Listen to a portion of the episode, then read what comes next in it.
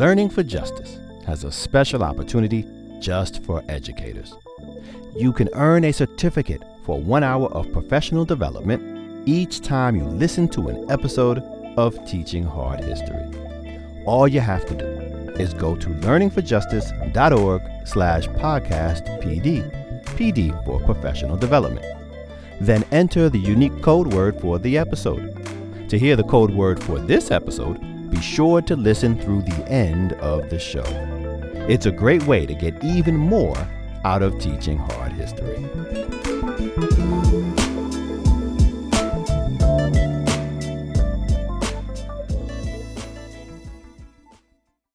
I'm Hasan Kwame Jeffries, and this is Teaching Hard History. We're a production of Teaching Tolerance, a project of the Southern Poverty Law Center. This is a special short episode about Teaching Tolerance's new film, The Forgotten Slavery of Our Ancestors.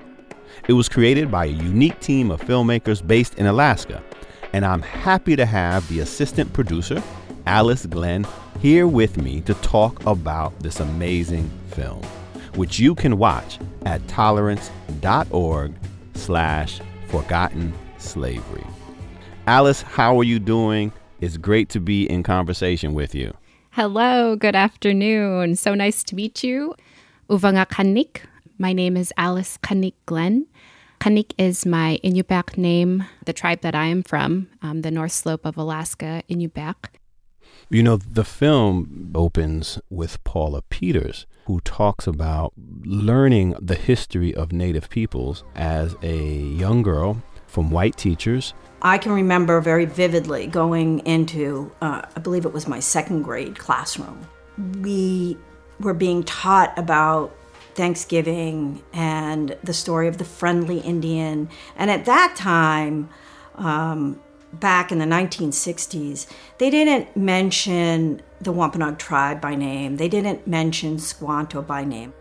The teacher was talking more in generalities about these wonderful Indians who came and they taught how to plant corn and then at the end of the season they harvested all of this wonderful food which helped them to survive and they had a, a great feast then she offered up the information about what had happened to these Indian people. She says, Yep, they're all dead. I remember waving my hand wildly, like a little kid will do. And I said, No, they're not all dead. I'm here. I, I'm a Wampanoag, and I'm still here.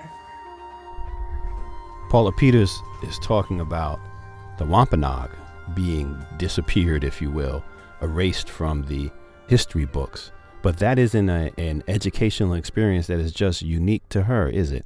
You know, we're homeschooling our six year old here this year. And just last week, we're going over his work, and there's a page there on Thanksgiving, and it's basically that same story. It's just like, wow, it's 2020. Come on. We're still telling this tired story that's just not true the, the central core of the film is the history of Native peoples that is too often overlooked, and that is the history of indigenous enslavement. You interviewed a friend and colleague of mine here at Ohio State, Dr. Margaret Newell. Indigenous people were enslaved here first. They were enslaved here in large numbers in various localities under different imperial powers.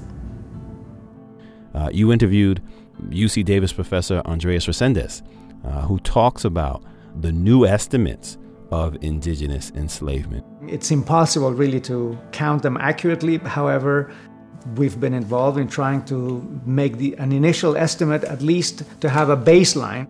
Is 2.5 to 5 million since the time of Columbus to 1900. One person that we interviewed for our film was Dr. Sven Haakanson, who is Sugpiat from Kodiak here in Alaska. I was reading this like 500 page book of Russian history, and there's a couple of references of what they would do. We interviewed him about the slavery of the Sugpiat and the Russian colonization and the American colonization of Kodiak. On Kodiak alone, there's 90% of the people died They were using the people as slaves to hunt sea otters. And if the people didn't listen, they killed the children and mother. And of course, everybody's going to line up. Nobody wants to lose their family. I had no idea that that happened to people who look like me, who are from this state like me. It was kind of a reckoning.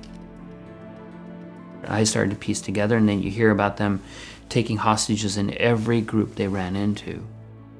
When I read this stuff, I get angry. It ate me up. Why am I angry? I can't change the past. I started to think about how do we educate our communities so that we are not repeating ourselves.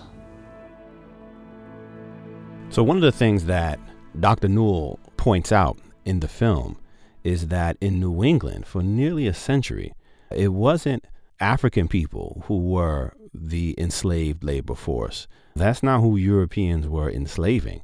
It was actually indigenous folk. It was the folk who were here, whose land that they were on. And, and we almost never talk about that. So, for nearly a century, Indians were the main source of slave labor. They were the enslaved population.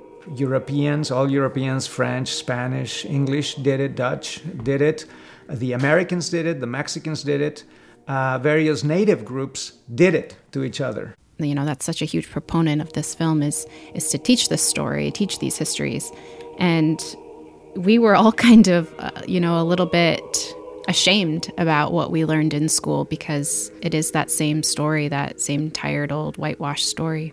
Indian slavery really was quite active and thriving in the American West throughout the 19th century.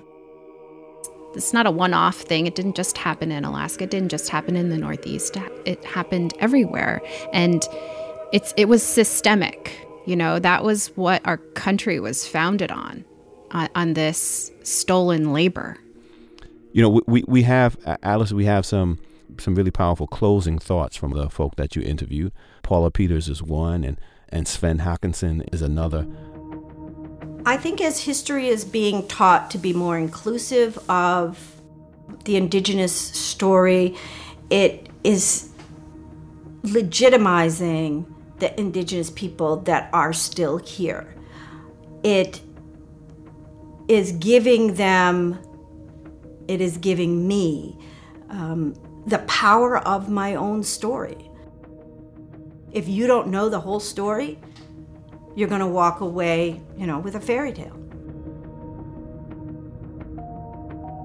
Throughout the history, there have been people opposed to the system who recognize the immorality of this system. If one is a multiracial citizen of this republic, shouldn't they learn a multiracial past? These are sisters, brothers, cousins, their grandmamas, their little babies in arms, their families. But we need to know this so that we can move forward too, both as indigenous communities, but as a nation.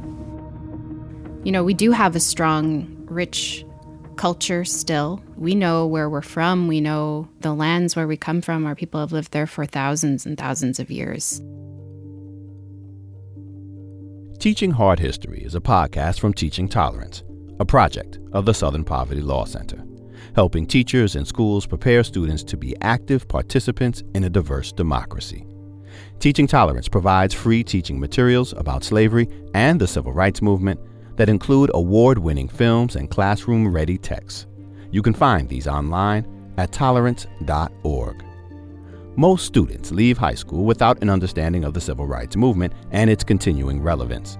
This podcast is part of an effort to change that. We began by talking about slavery for two seasons, and now we're tracing the legacies of that era into the present day. Thanks to Alice Glenn from Coffee and Quaq for talking to us about her documentary, The Forgotten Slavery, produced in conjunction with Teaching Tolerance. Savaktunga Kuperlu Kwaralumi. Um, I now work full time on my podcast, which is titled Coffee and Quaq. Quaq is the Inupiaq word for frozen or raw meat or fish, a delicacy we have in northern Alaska. My podcast is available on my website at www.coffeeandquaq.com. This podcast is produced by Shea Shackelford. Russell Gragg is our associate producer. Mary Quintus is our technical producer. And Movement Music is produced by Barrett Golding. Gabriel Smith provides content guidance. Our interns are Miranda LaFond and Amelia Gregg. And Kate Shuster is our executive producer. Our theme song is The Colors That You Bring by Damon Locks' Black Monument Ensemble, who graciously let us use it for this series. Additional music is from their album, Where Future Unfolds, and from Wendell Patrick's JDWP Tribute. If you like what you've heard, please share it with your friends and colleagues and let us know what you think. You can find us on Facebook, Twitter, and Instagram. We always appreciate your feedback.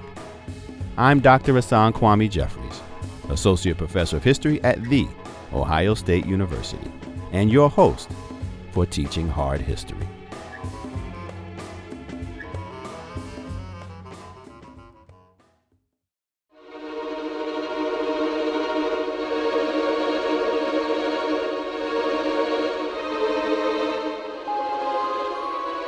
Now that you've listened to this episode of Teaching Hard History, you can earn a certificate for one hour of professional development. Go to learningforjustice.org slash podcast PD, PD for professional development. That's podcast PD, all one word. You can also find a link in the show notes. Then enter the unique code word for this episode. Remember, all lowercase. Thanks for listening.